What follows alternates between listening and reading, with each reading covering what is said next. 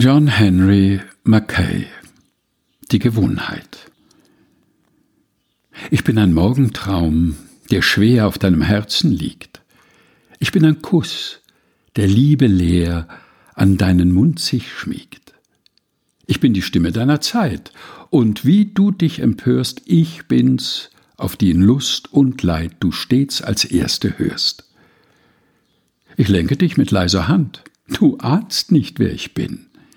Ich bin dir, die du nie gekannt, treueste Begleiterin.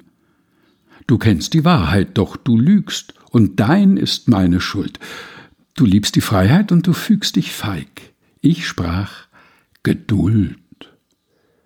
Ich bin der Trägheit dumpfer Hauch, dein Wille liegt erschlafft. Ich sorge, dass aus altem Brauch kein neuer Ton sich rafft. Ich nehme dich an meine Brust, wenn schmerzlich auf du schreist. Ich bin es, der du unbewusst dein bestes Leben weißt. John Henry Mackay Die Gewohnheit. Gelesen von Helga Heinold.